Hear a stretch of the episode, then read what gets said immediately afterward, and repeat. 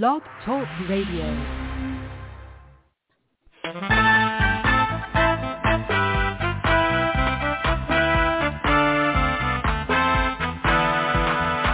There is a watchman on the wall, bringing forth the written word of God to one and all.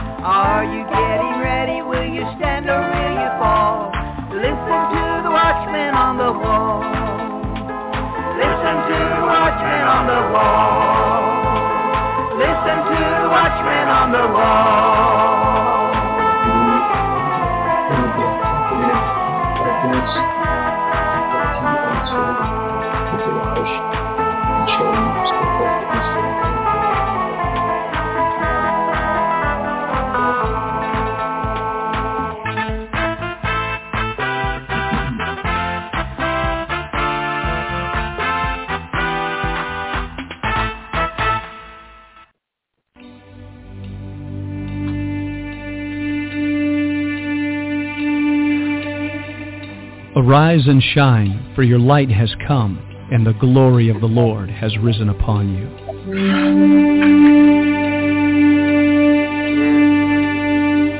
A new day has dawned. All over the earth, men and women are arising. It's time for the sons of God to awake.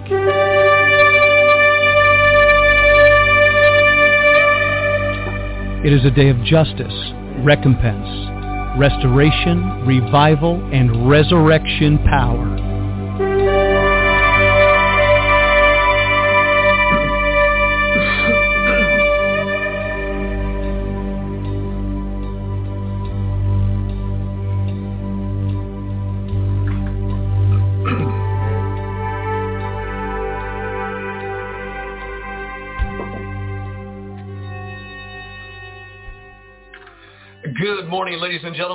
Vincent Xavier, pastor of New Wine Ministries. Great to be with you today. So glad you're with us. We're going to have a very quick one-hour broadcast.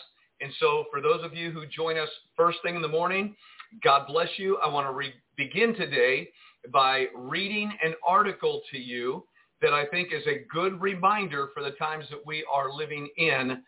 And this article comes from a very reliable source. It's the Prophecy News Watch. And this is a reminder of the nuclear weapons Russia has developed since the Cold War days, just in case people have forgotten. Even though war has erupted in Ukraine, most Americans still do not believe that a nuclear war with Russia is a serious threat. The Cold War doctrine of quote unquote mutually assured destruction has been pounded into our heads so many times that most people simply assume that it would be unthinkable for either side to attempt a nuclear strike.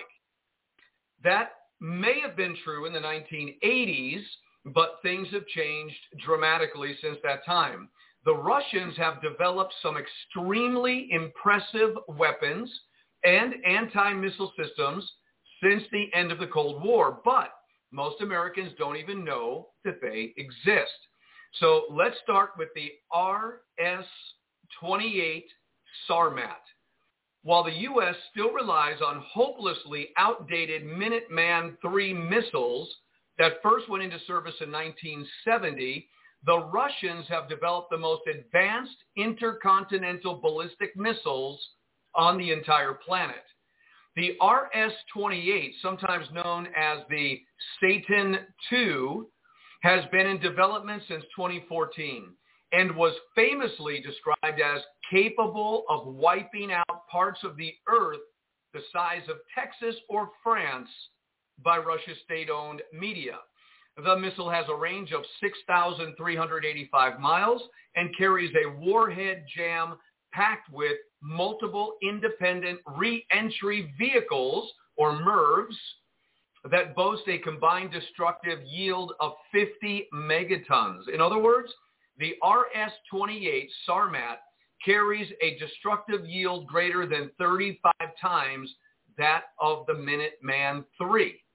So America's most powerful nuclear bomb in service, the B-83, also boasts just a 1.2 megaton yield. And even the most powerful nuclear weapon In American history, the 9 megaton B-53 rings in at less than one-fifth the yield of the mighty Sarmat. The U.S. military has no way to defend, to defend against the Sarmat. The Russians have also developed a very alarming line of hypersonic missiles that we have no way to defend against.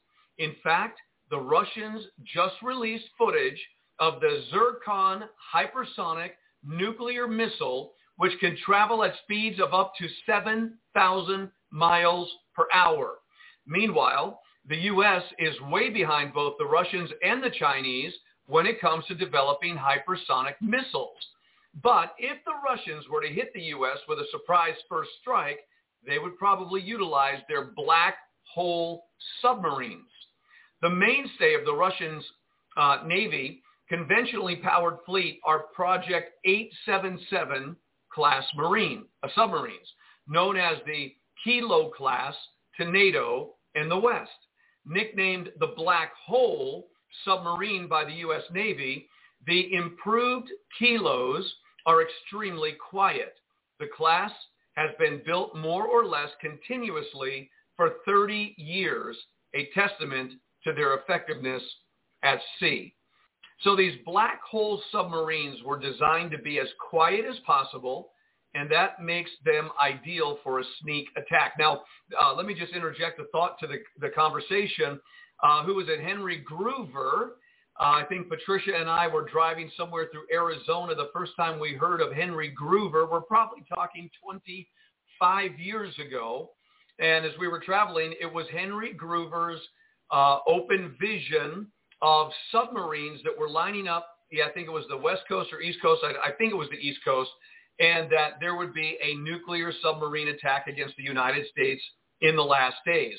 And somebody might look that up about Henry Gruver's uh, vision of the, the nuclear submarines.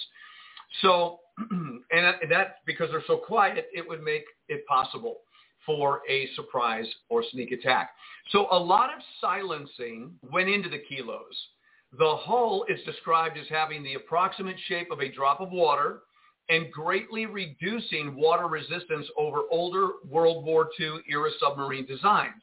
The propulsion plant is isolated on a rubber base so it doesn't touch the hull, preventing vibrations from turning into noise that can be heard outside the boat.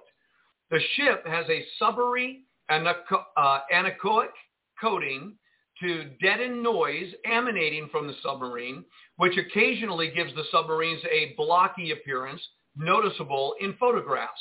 The air regeneration system can keep the crew supplied with oxygen for up to 260 hours, giving the ship almost two weeks worth of underwater endurance.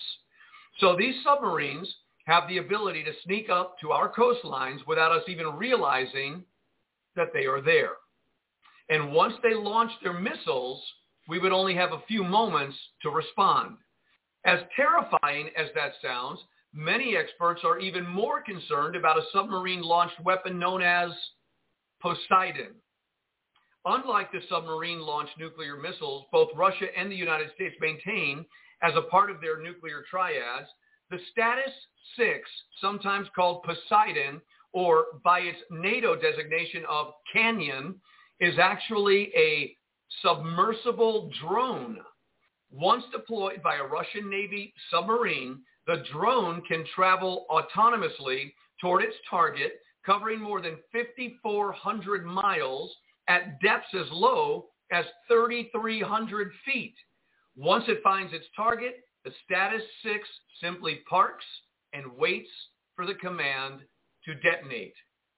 We would never see the Poseidon coming. Uh, theoretically, the Russians could deploy Poseidons to all of our major coastal cities and detonate them all simultaneously. Just take a few moments to think about what that would mean. And it has been reported that some Russian officials have said that the Poseidon can be equipped with a 100 megaton weapon.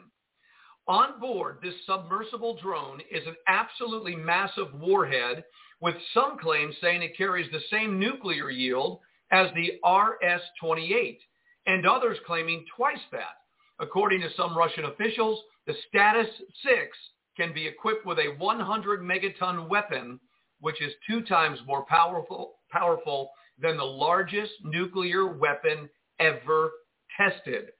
A detonation of that magnitude would not only destroy and irradiate or irradiate a massive area, its positioning underwater would result in a radioactive tsunami that would reach far further inland than the blast itself. In no uncertain terms, the Status 6 is intended to serve as a doomsday weapon. It's the sort of weapon you build not to win wars, but to end them. Such a weapon could destroy New York City in the blink of an eye.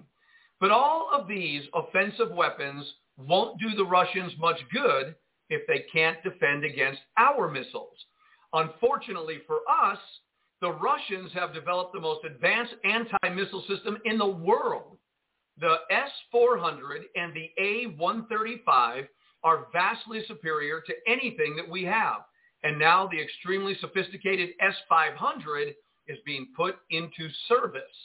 The S-500 is designed for intercepting and destroying intercontinental ballistic missiles, as well as hypersonic cruise missiles and aircraft for air defense against airborne early warning and control and for jamming aircraft. With a planned range of 600 kilometers or 370 miles for anti-ballistic missiles or ABMs and 500 kilometers or 310 miles for air defense, the S-500 would be able to detect and simultaneously engage up to 10 ballistic hypersonic targets flying at speed of 5 kilometers per second, that's 3.1 miles to the second, to a limit of 4.3 miles per second. That's really fast, right? So it also aims at destroying hypersonic cruise missiles and other aerial targets at speeds of higher than Mach 5, as well as spacecraft. So the altitude of a target engaged can be as high as 110 to 120 miles, it is effective against ballistic missiles with a launch range of 2,200 miles. The radar reaches a radius of 3,000 kilometers, um, which is one square, uh, 1,300 kilometers for the EPR, uh, one square meter. Other targets it has been announced to defend against include unmanned aerial vehicles, low Earth orbit satellites, and space weapons launched from hypersonic aircraft and hypersonic orbital platforms. If Russia were to launch a nuclear attack against us, we would definitely be destroyed. But most Americans don't realize that the Russians now have systems that have been specifically designed to handle whatever we might throw at them. In other words, the balance of power has shifted. But most of our leaders continue to mock the idea that the Russians are a threat to us. For example, just consider these recent comments from U.S. Senator Lindsey Graham. Senator Lindsey Graham, Republican from South Carolina, echoed Rice's sentiment that the conflict will not escalate to the most dire situation. Here's what he said. Well, it's not going to be World War III. This is all a bluff, Graham said during an appearance on Sunday Morning Futures. Putin knows that no one wins a nuclear exchange. If he ordered a strike on the United States, a general would shoot him in the head. That's what Lindsey Graham's uh, Lindsey Graham said. In, it is this sort of thinking that could eventually get all of us killed. Without a doubt, I believe that the Russians do not actually want a nuclear war, but the Russians have been preparing for one for several decades. And when that day finally arrives, it won't be the U.S. that has the upper hand. And that's where we're going to begin our broadcast today nuclear war, suitcase nuclear weapons, dirty bombs, um, terrorists activated, Russia, China, Iran, enemies of the United States, enemies of the West, if you will. Um, the Bible actually predicts that this is going to happen. As a matter of fact, if we go to Revelation chapter 13, Revelation chapter 13, keeping everything in perspective, here's what we read. And I thought this was very interesting it says in Revelation 13, verse 1, and I stood upon the sand of the sea. Now this is the apostle John on the island of Patmos for the word of God. He was a prisoner there. But while he was there, he was having these transports into the very throne room of God. He was in the spirit. He was taken into all these different experiences. What a great way to spend the, the end of your life. Right? Be a great way to spend your whole life. But he said that at one point that he was he was standing on the sand of the sea. So there was a beach there on the island of Patmos. So he's standing there. and He's looking out, and I saw a beast rise up out of the sea, having seven heads and ten horns, and upon his horns ten crowns, and upon his heads the name of blasphemy. And the beast which I saw was like unto a leopard. His feet were as the feet of a bear, and his mouth as the mouth of a lion. And the dragon gave him his power and his seat and great authority. So here John sees a singular beast. It's one beast. It has seven heads with blasphemy on its heads. It has ten crowns, every one of the, or ten horns. Every one of those horns have a crown, which means they are ruling. There's, there's kingship there. And this is a singular beast of a leopard, a bear, and a lion.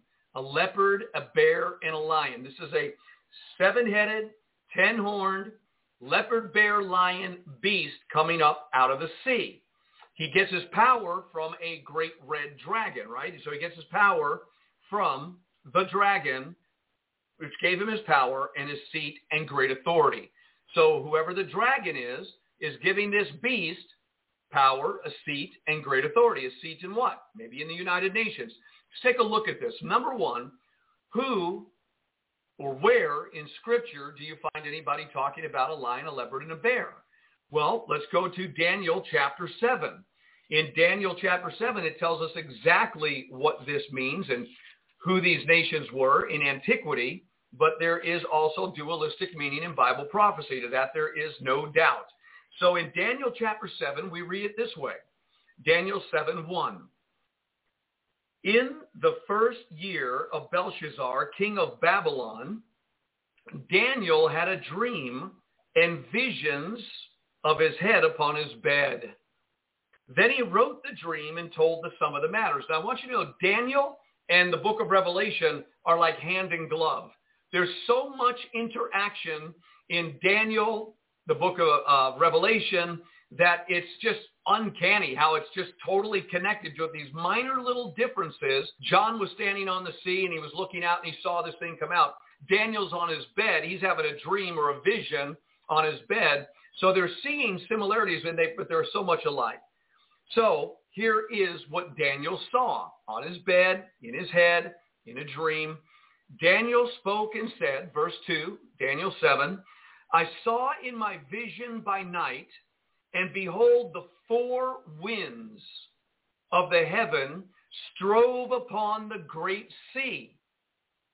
Now, in the Amplified Bible, I think it is, or one of the translations, it says that um, I saw, uh, what did he say? I saw in my vision by night, and behold, the four winds, which represented, in this translation, political and social agitations.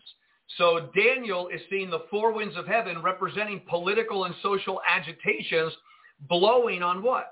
Upon the great sea, the great sea of humanity. So what he saw, Daniel in his vision, were political and social agitations blowing upon the nations of the earth all over the world. And then he said, when that, that those winds, those political and social agitations were blowing upon the sea of humanity, he said, four great beasts came up from the sea, diverse one from another. So in Daniel's vision, he's going to see four great beasts when the wind is blowing upon the sea of humanity. Now in the book of Revelation, chapter 7, we have four angels that are coming to release the four winds upon the nations of the earth. Dan, uh, Revelation 7, Daniel 7, you see these four winds. But the angels are not permitted to blow upon the earth until the servants of God are sealed. the very next thing we know is that the first four angels that have the four trumpets, they blow the wind through the trumpets and stuff happens all over the world. It's earth, it's it's an earth-shaking time. We can get into that in just a little bit. And then, of course, out of that turmoil, we have the great Revelation 13 chapter where a singular beast is coming up out of the sea. So back in Daniel, he saw four great beasts. Let's see who they are. He said the first was like a lion and had eagle's wings. I beheld till the wings thereof were plucked, and it was lifted up from the earth and made to stand and made stand upon the feet as a man. And a man's heart was given to it. Now, many Bible prophecy teachers will tell us that that is the kingdom of Babylon. We're going to see that these beasts represent kingdoms, and that's going to be very clear, and it's true. So a lot of people say that the eagle kingdom or the lion kingdom was the nation of Babylon, the present day Babylon in Daniel's time. And then it says in verse 5, Behold, another beast, a second, like to a bear.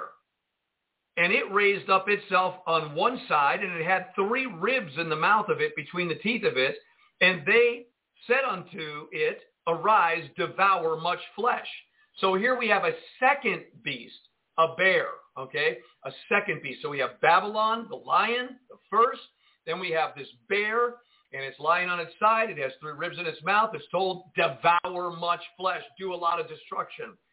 Then it says in verse 6, after this I beheld and lo, another. So a third beast came up out of the sea of humanity. And by the way, the bear represented the Medo-Persian Empire. So you had the Babylonian Empire of the lion. Then you had the Medo-Persian Empire of the bear. Persia represents modern day Iran which is very interesting. All right, so you have that. And then in verse 6, I beheld and lo, another like a leopard, which had upon the back of it four wings of a fowl. The beast also had also four heads, and dominion was given to it. This is known as the Grecian Empire with the four generals that became part of that empire after um, the Grecian leader Alexander the Great was removed. There were four generals that came up out in his place. So there you have three independent empires, the Babylonian Empire, then came the Medo-Persian Empire, then came the Grecian Empire, and then the fourth, I believe, is very clear that this is the Roman Empire, the Iron Kingdom, if you will. So that is what Daniel is talking about. And if you keep reading just a little bit more, it'll tell you uh, so let's take a look in verse 7. Well, no, before I get to verse 7, let's make a connection. Let's do this first. Daniel, laying on his bed, visions in his head, he sees these kingdoms rising. He sees Babylon. Then he sees the Medo-Persian kingdom. Then he sees the Grecian Empire. Then he sees the Roman Empire. He sees the succession of nations while Israel is a nation Okay, they were in Babylon. They were alive during the, uh, the Medo-Persian Empire as a nation. They were a nation, Israel, during the Grecian Empire. They were certainly a nation during the Roman Empire.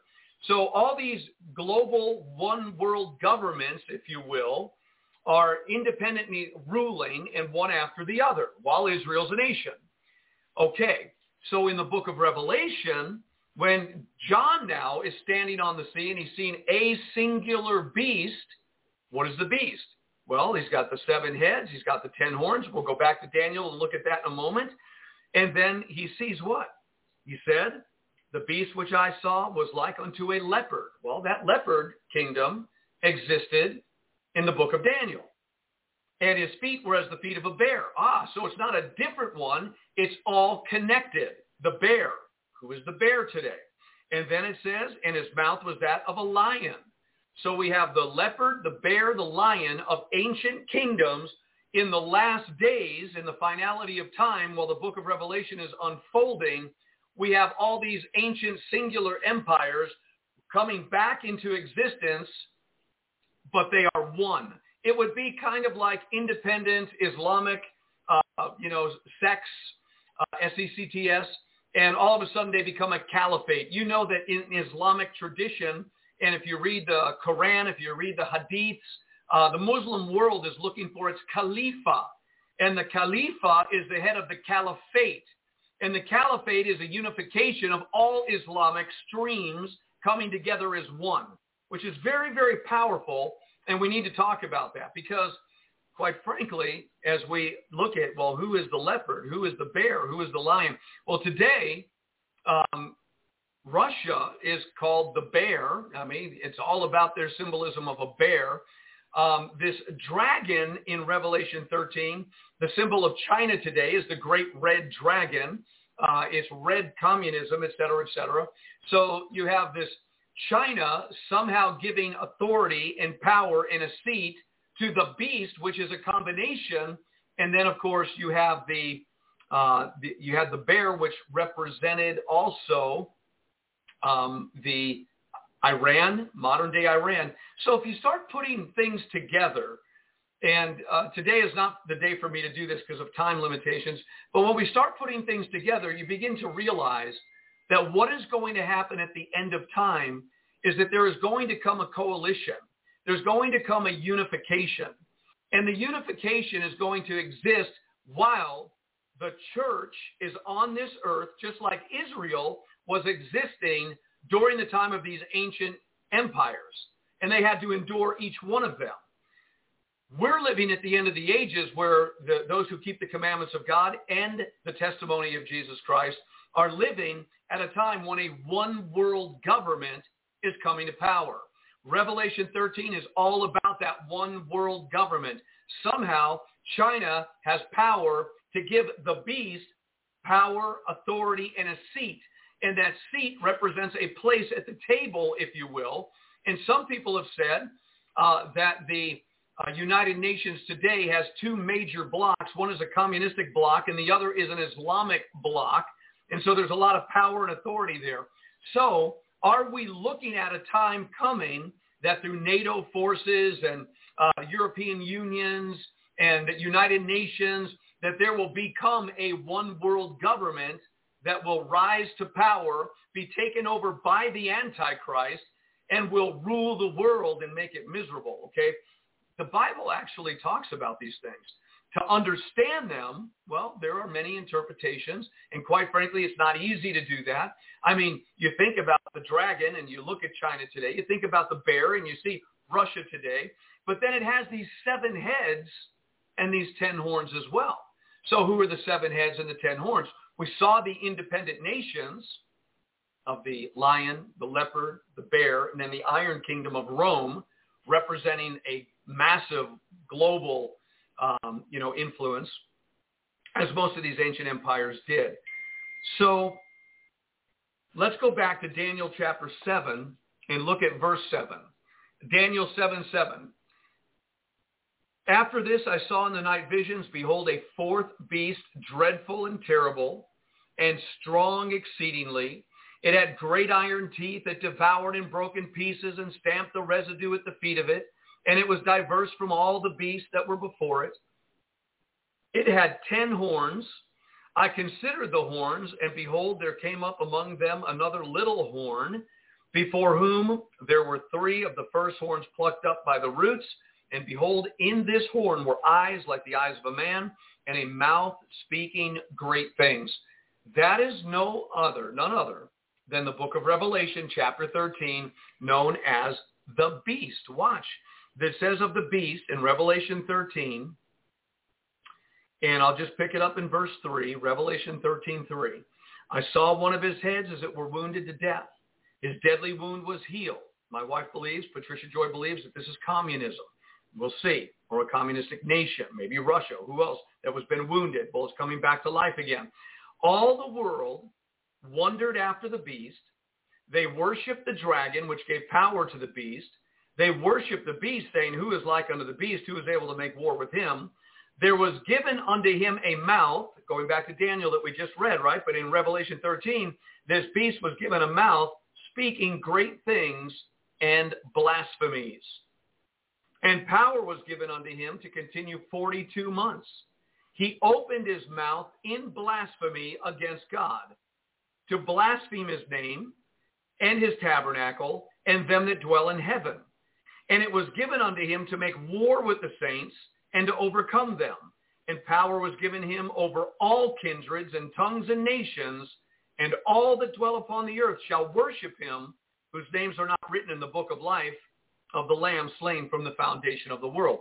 So if your name is not written in the Lamb's book of life during the time of this rising of this one world beast governmental system, um, you're going to be worshiping that beast. If not, you're the target of the beast. That's very clear. But notice this beast is given a mouth to speak great things and blasphemies, and he blasphemes everything about God. So back in Daniel 7, what does it do again? It says, I considered before, uh, I considered the horns, and behold, there came up among them another little horn, before whom there were three of the first horns plucked up by the roots. So if you have ten horns and three are removed, that gives you seven, and then there came up one, that would be the eighth. That's important when we get to Revelation 17. It talks about the eighth one that will come. This is the beast, the one world government here. So, and behold, in his horn were eyes like the eyes of a man and a mouth speaking great things. So this eighth, who is made up of the seven, don't get confused on me with the math, Revelation 17 talks about, well, let's go there real quick. Ah, I should have done this a little bit slower. But here we go. So in Revelation chapter 17, here's what we read in verse 9. We'll just pick it up in verse 9. And here is the mind which has wisdom. The seven heads are seven mountains. Now remember, earlier in Daniel it had seven heads. Well, here the interpretation is the seven heads are seven mountains on which the woman sits. And then we know what a mountain is in Bible prophecy. It tells us plainly it's a kingdom. All right, so seven heads, which represent seven mountains, which represent seven kingdoms, and every kingdom has a king. So it represents seven kings. So it says in verse 9, Revelation 17, here is the mind which has wisdom. The seven heads are seven mountains on which the woman sits. There are seven kings. Five are fallen. One is, the other is not yet come. And when he comes, he must continue a short space. All right, let's do the, let's do the math on that. By the time you get to Revelation 17, here's what I believe is being said. I could be wrong, but I believe this is what is being said. It says there are five, there are seven mountains and there are seven kings. All right, so seven kings. He said five are fallen. So if you go back to the writing of the book of Revelation and there are seven kingdoms or seven kings and five are fallen, you go back in time to one of the first notable kingdoms while Israel is a nation. And we begin with the Egyptian Empire, a one world government while Israel is a nation. Number one, Egypt. Number two, Assyria, the Assyrian Empire, while Israel is a nation. Then the Babylonian Empire, while Israel is a nation. Then the Medo-Persian Empire, number four, while Israel is a nation. Then, number five, the Grecian Empire, while Israel is a nation. So he says here, there are seven kings, five are fallen. So every king has a kingdom. So five kingdoms have fallen. And then he said, and one is. That would be number six, the Roman Empire. So at the time of the writing, it was the Roman Empire that is. And then it says, and the other, which would have been the sixth, the Roman Empire was the sixth, and the other is not yet come. So the seventh had not yet come. And when he comes, he must continue a short space. All right, so now we're looking after the collapse of the Roman Empire, who the seventh would be, and to understand that it would have a very short space of time to rule. And then what happens? So a lot of people have speculated maybe the Ottoman Empire, okay, uh, which came after the collapse of the Roman Empire. You had the Ottoman Empire. Others have said, well, I think we're talking about maybe the United States of America. Well, that's kind of hard to imagine, but not really when you see what America has become. And then, you know, regardless of who the seventh was, and America is the youngest of all nations. I mean, we're very young in comparison to the ancient empires of the past. And so it has a short space to rule as a global influence And America has sent forth everything all over the world. We've been the superpower nation coming out of World War II. I think that's been very clear. But then after this seventh comes, then look what it says.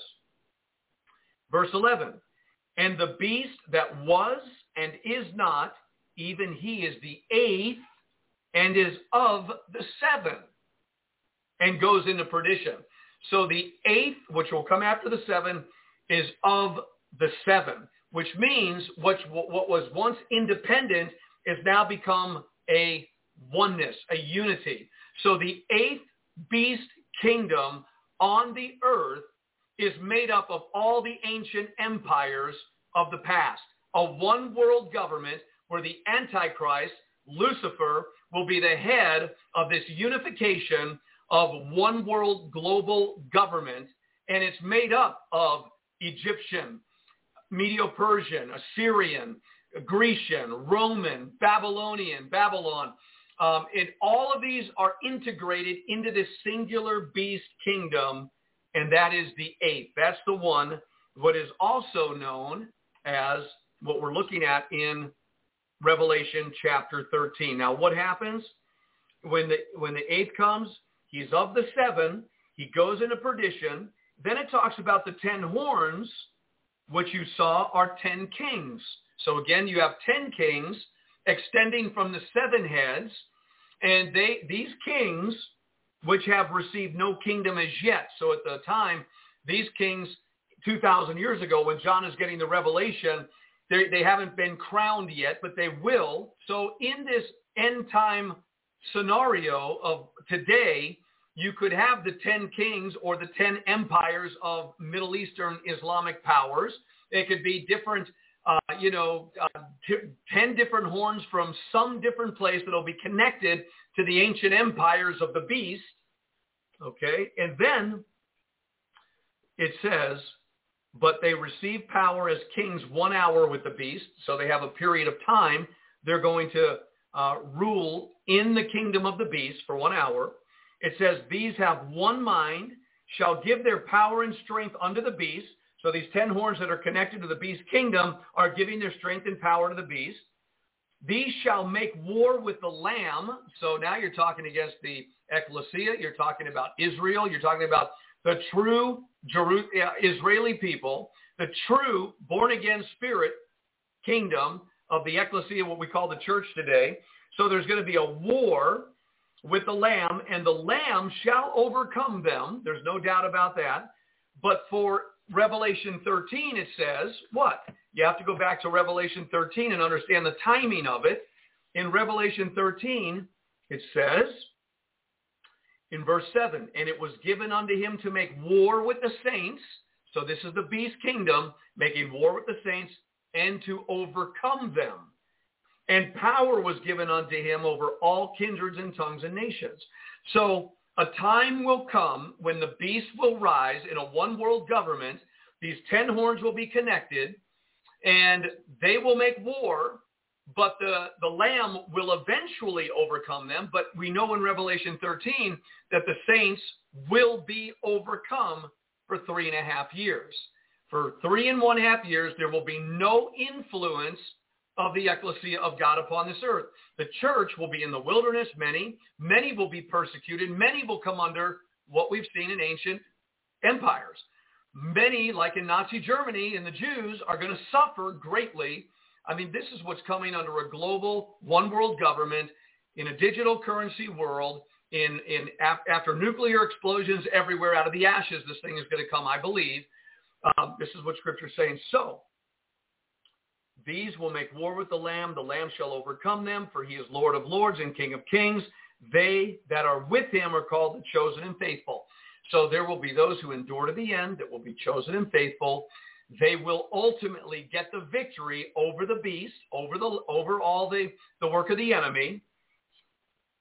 Whew. And he said unto me, the waters which you saw where the horse sits and are peoples and multitudes and nations and tongues, the ten horns which you saw upon the beast, these shall hate the whore. Now it's getting to Mystery Babylon, the secret societies. Okay and shall make her desolate and naked and shall eat her flesh and burn her with fire. So these uh, this, how do you put this all together? So a global government coming against a particular um, mystery Babylonian uh, existence. We were talking about the Khazarian mafia in times past and how they changed their identity, making them a mystery, and yet they are into black magic, occultism, eating babies' hearts, drinking their blood, being pagans extraordinaire, saying they are Jews but are not.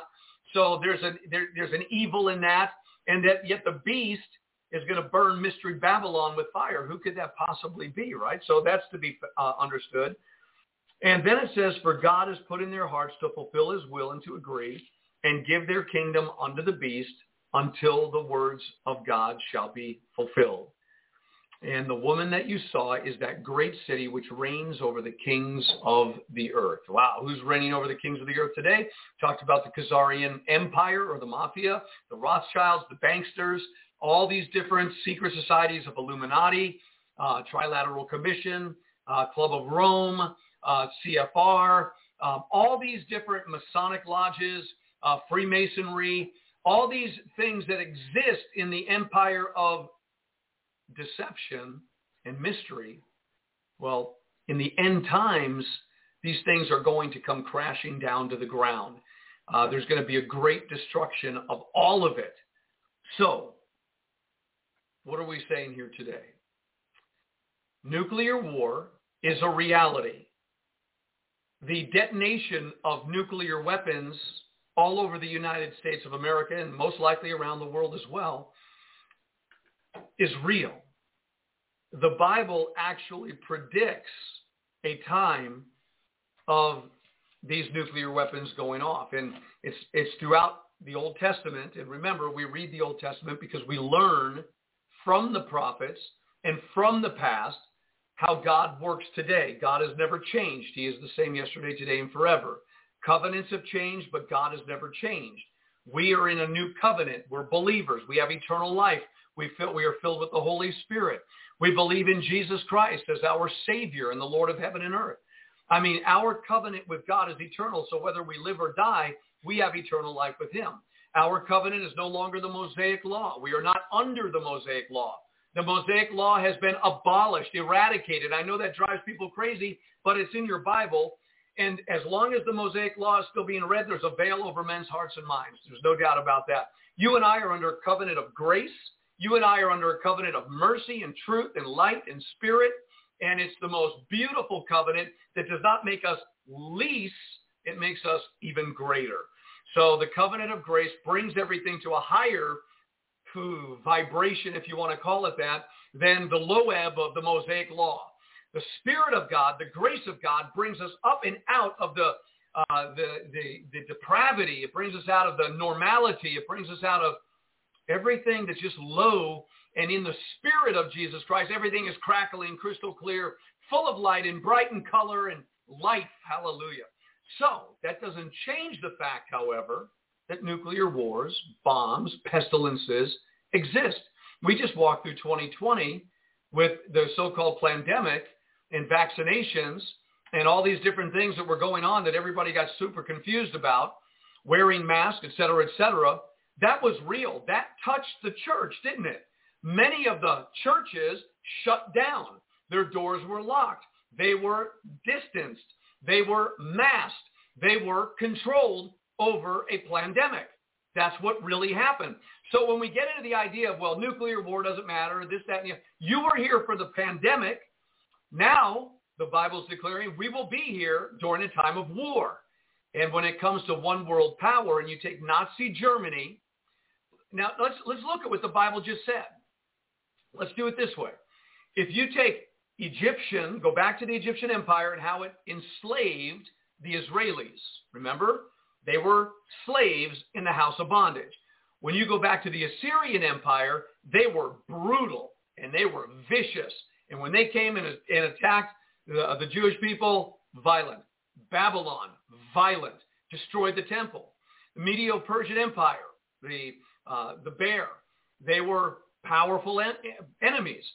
But there was favor in that kingdom towards the Jews.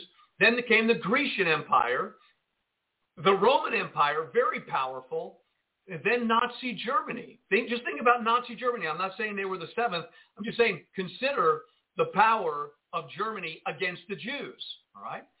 So, or whoever they were that was in that conflagration.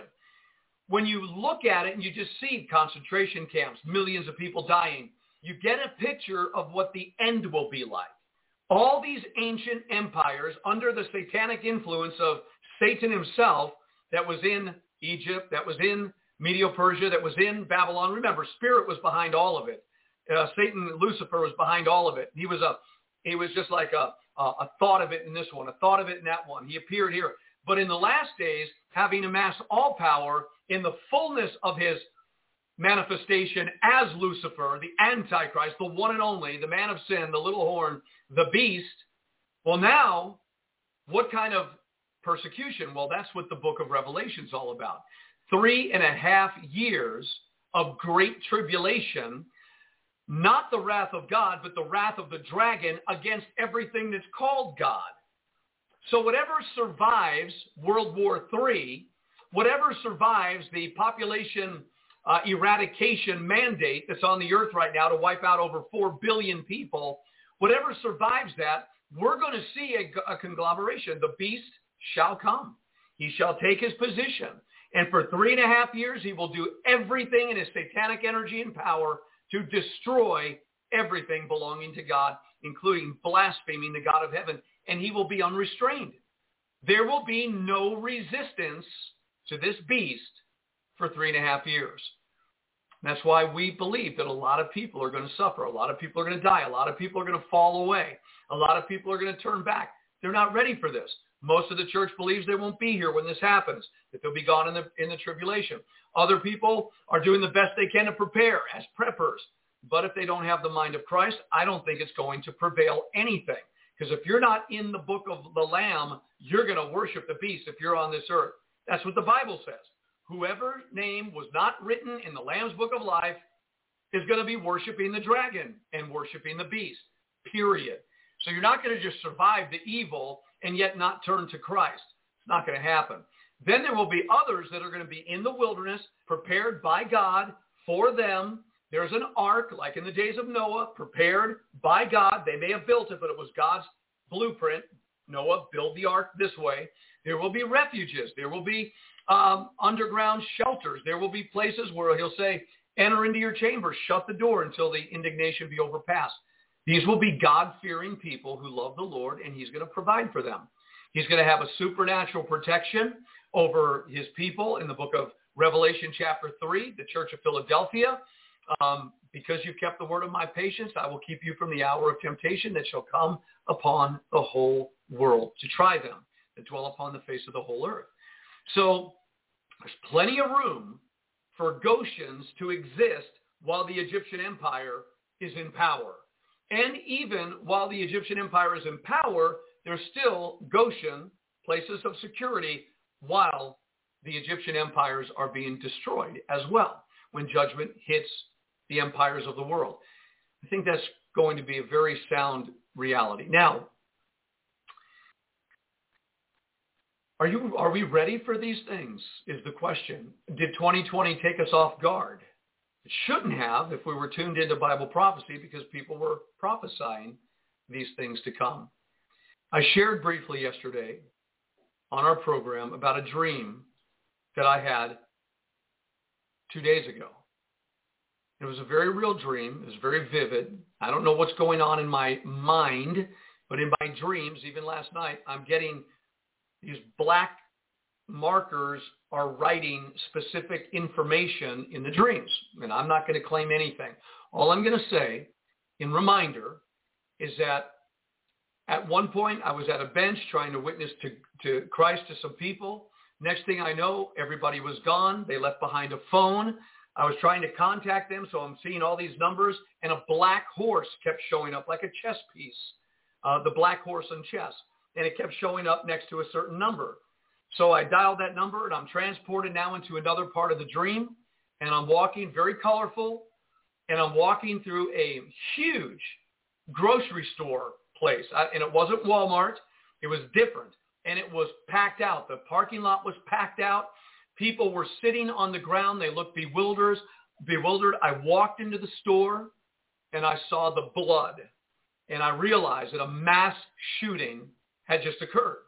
But then I came out of the store and what I realized upon awakening was the black horse on that phone. And so I looked at the black horse in Revelation chapter 6. And that talks about economic imbalance and food shortages and crises. Now, you've probably heard it a hundred times, but let's just listen to it one more time. The price of food is rising right now. The wheat basket, Ukraine, is under attack right now. There's an illusion going on in the world with smoke and mirrors, and nobody knows what's true. We don't know what's really happening, but what we do know is the price of food at the checkout stand has risen. We know that the price of gasoline at the gas pump has risen. And whatever they're toying with or playing, I tell you, they're only playing into God's word. And I do believe that there's a sword in the hand of a slayer. And God said in Ezekiel chapter 21, it's my sword that I'm going to put into the hand of a slayer. If Russia is the slayer, it's only because they're going to fulfill God's word. And John F. Kennedy talked about the nuclear sword of Damocles. And so if God is going to release the nuclear sword through Russia, he'll do it by putting a thought in someone's head to push the button, whatever that means. He'll influence someone's heart. We just read it in Revelation 17. God puts a thought into their heart to fulfill his will. This is now pounding at the door. Many years ago, in January of 2004, it was January 5th, 2004, as I was driving up Interstate 15 from San Diego to Temecula, I had an open vision. The open vision, I saw mushroom clouds off to my right as I'm driving. And I'm seeing the mushroom clouds as real as they were brown. I saw the whole thing.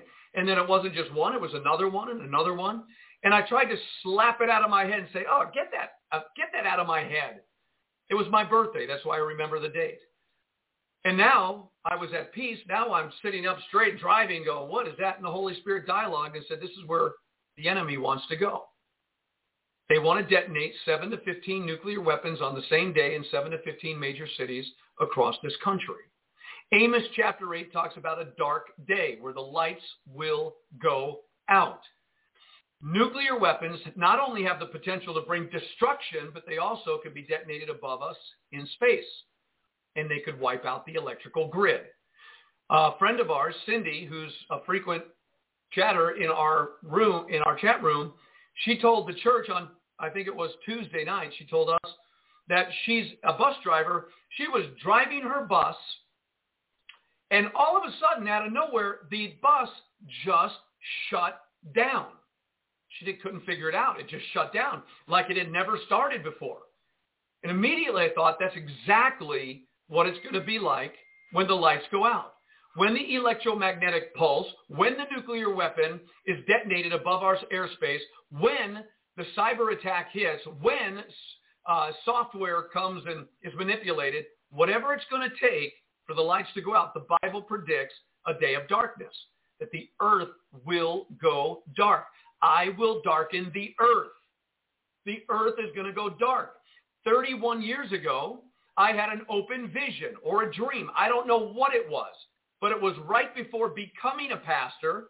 I had a dream that I was taken up into space. I'm in space. It's black as could be. I'm swirling around. I finally settle. I look down. I could see planet Earth. I began to descend towards planet Earth.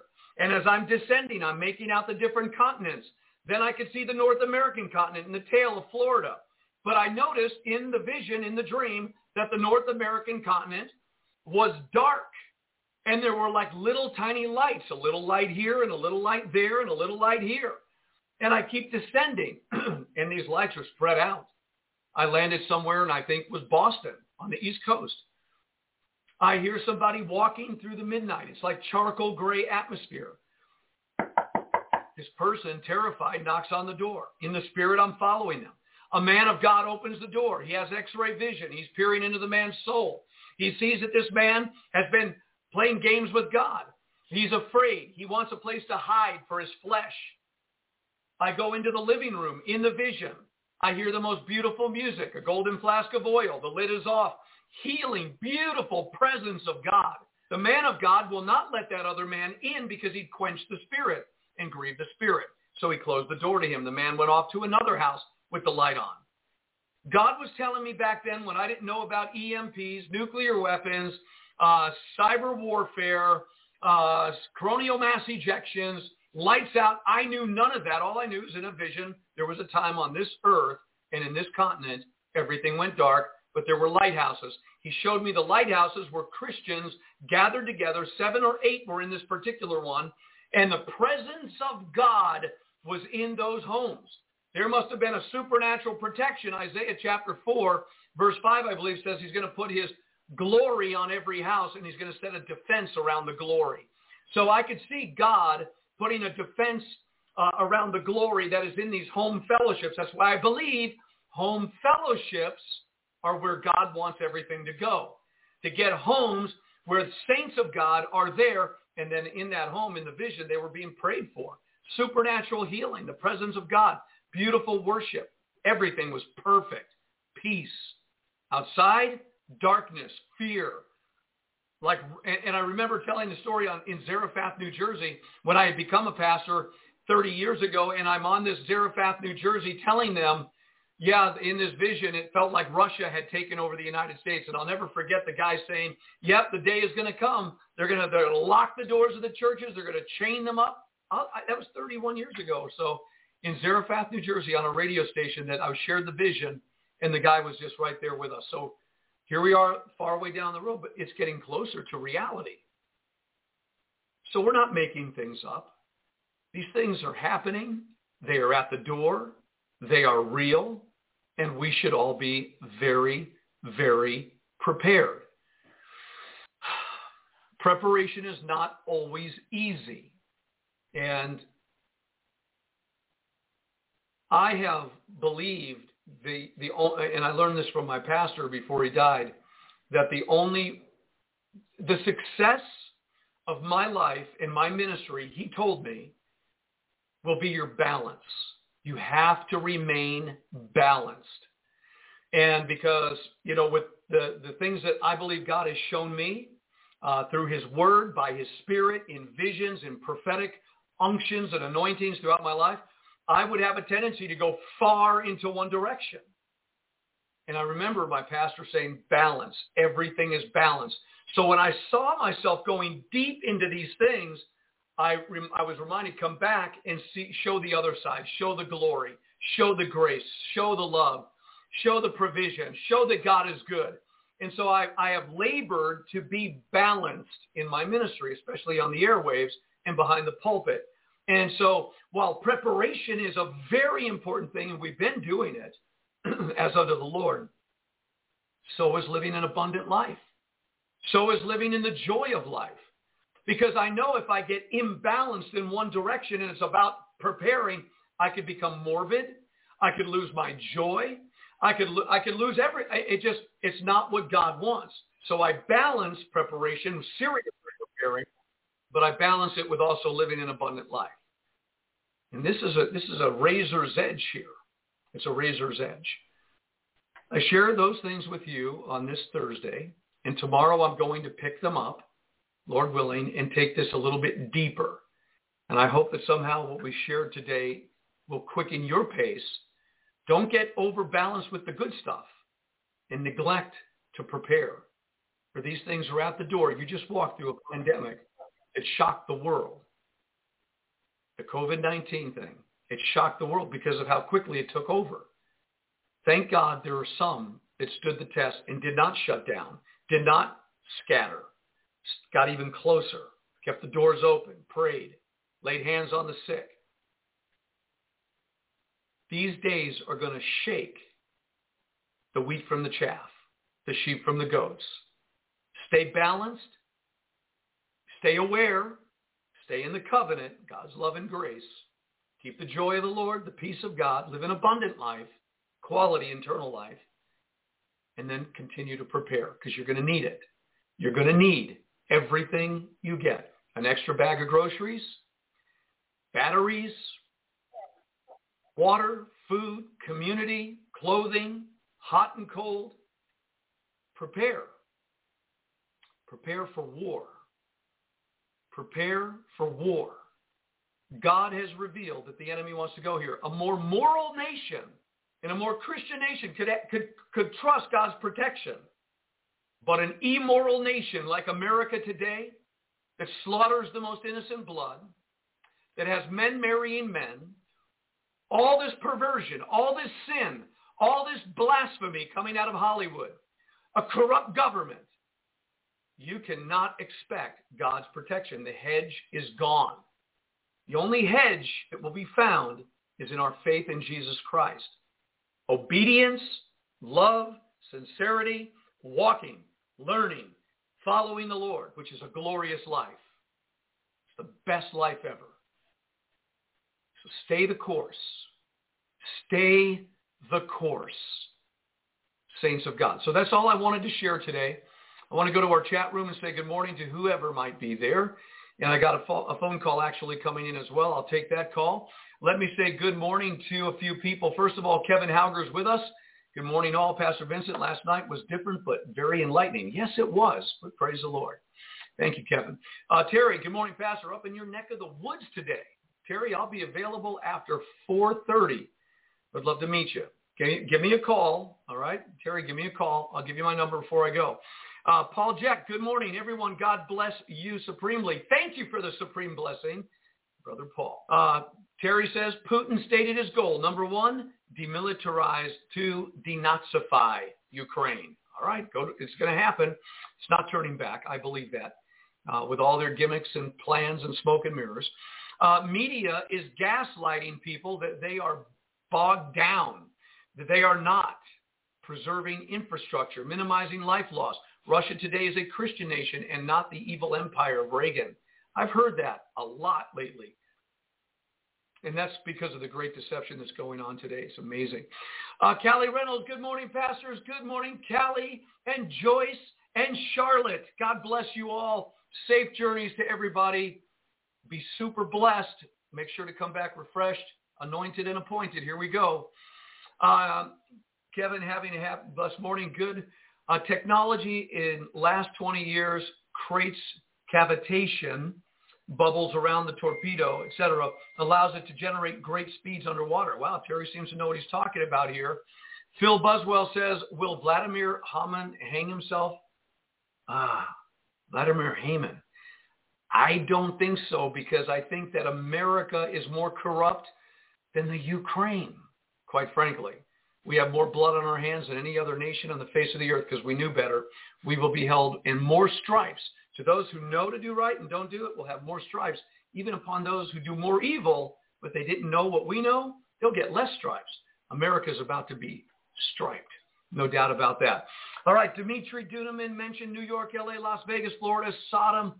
As Sodom, an angel told him it will burn. I believe it's true. I believe it's going to happen. Pastor Jeff Bass, Gruver, asked the Lord when it would happen, and he was told the following.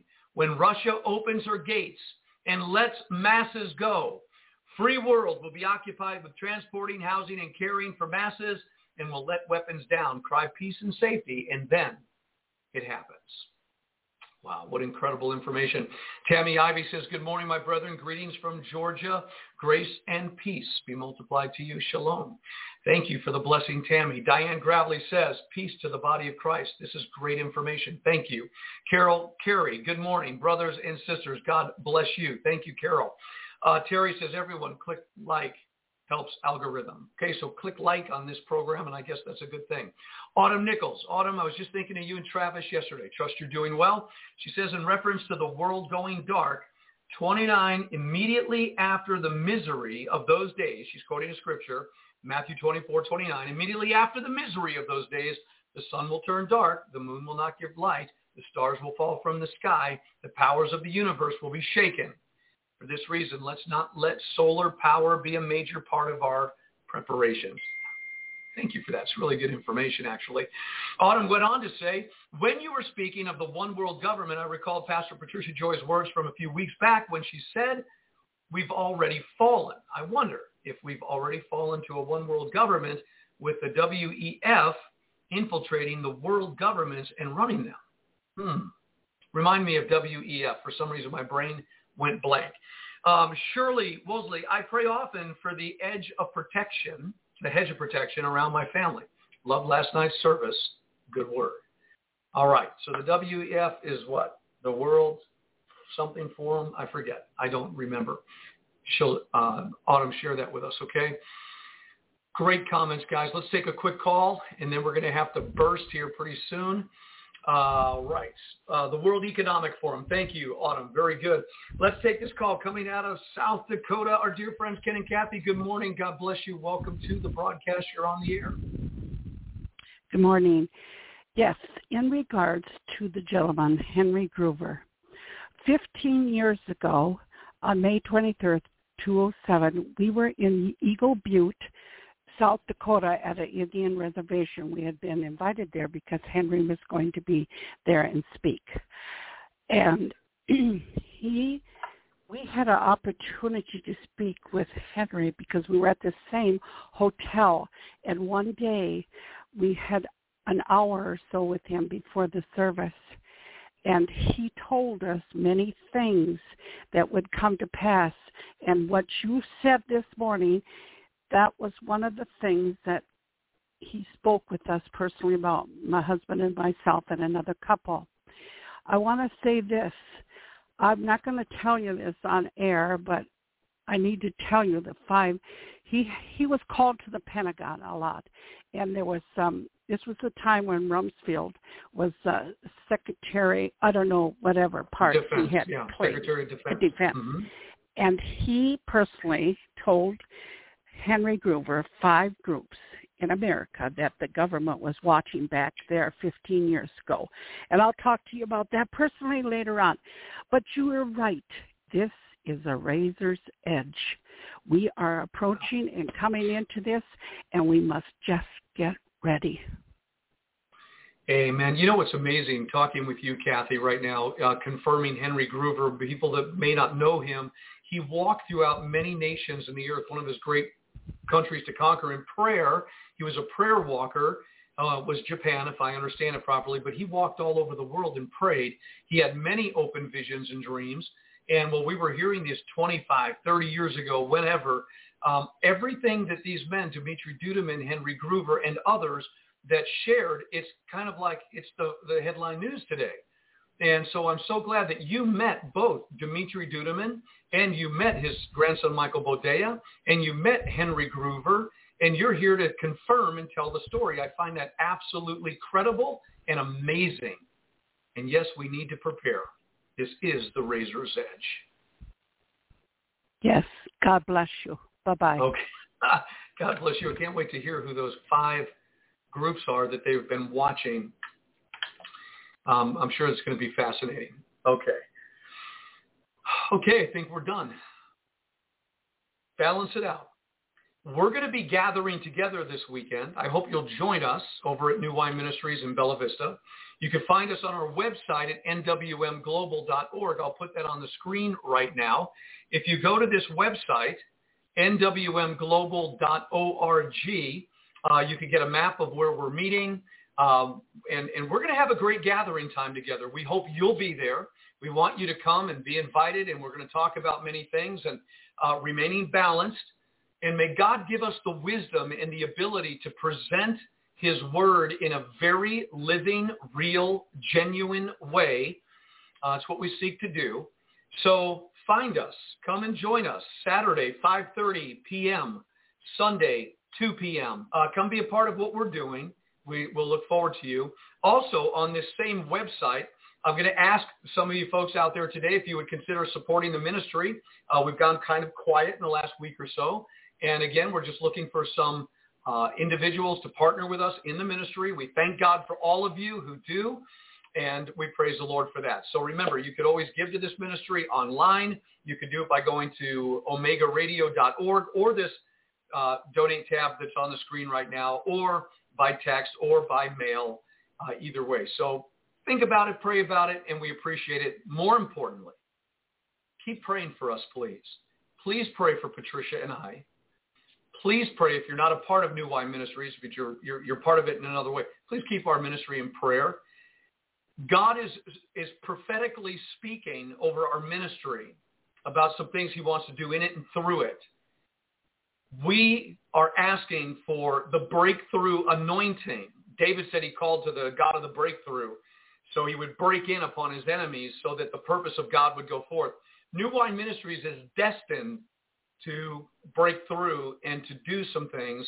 I know it involves home fellowships. I know uh, that this has to happen, but there's there's just more of an influence. We are believing for a microburst of divine energy and power of the Holy Spirit to suddenly fall upon this this work and ministry. I hope you're there when it happens. We're going to keep showing up because we want it to happen, a microburst of the glory of God to, to enable us to have more wisdom, influence, and preparations. Folks, we love you and we bless you in the name of Jesus. Have a great Thursday, and uh, we'll see you tomorrow by the grace of God. Until we meet again, I'm Pastor Vince. Shalom. Have a blessed day.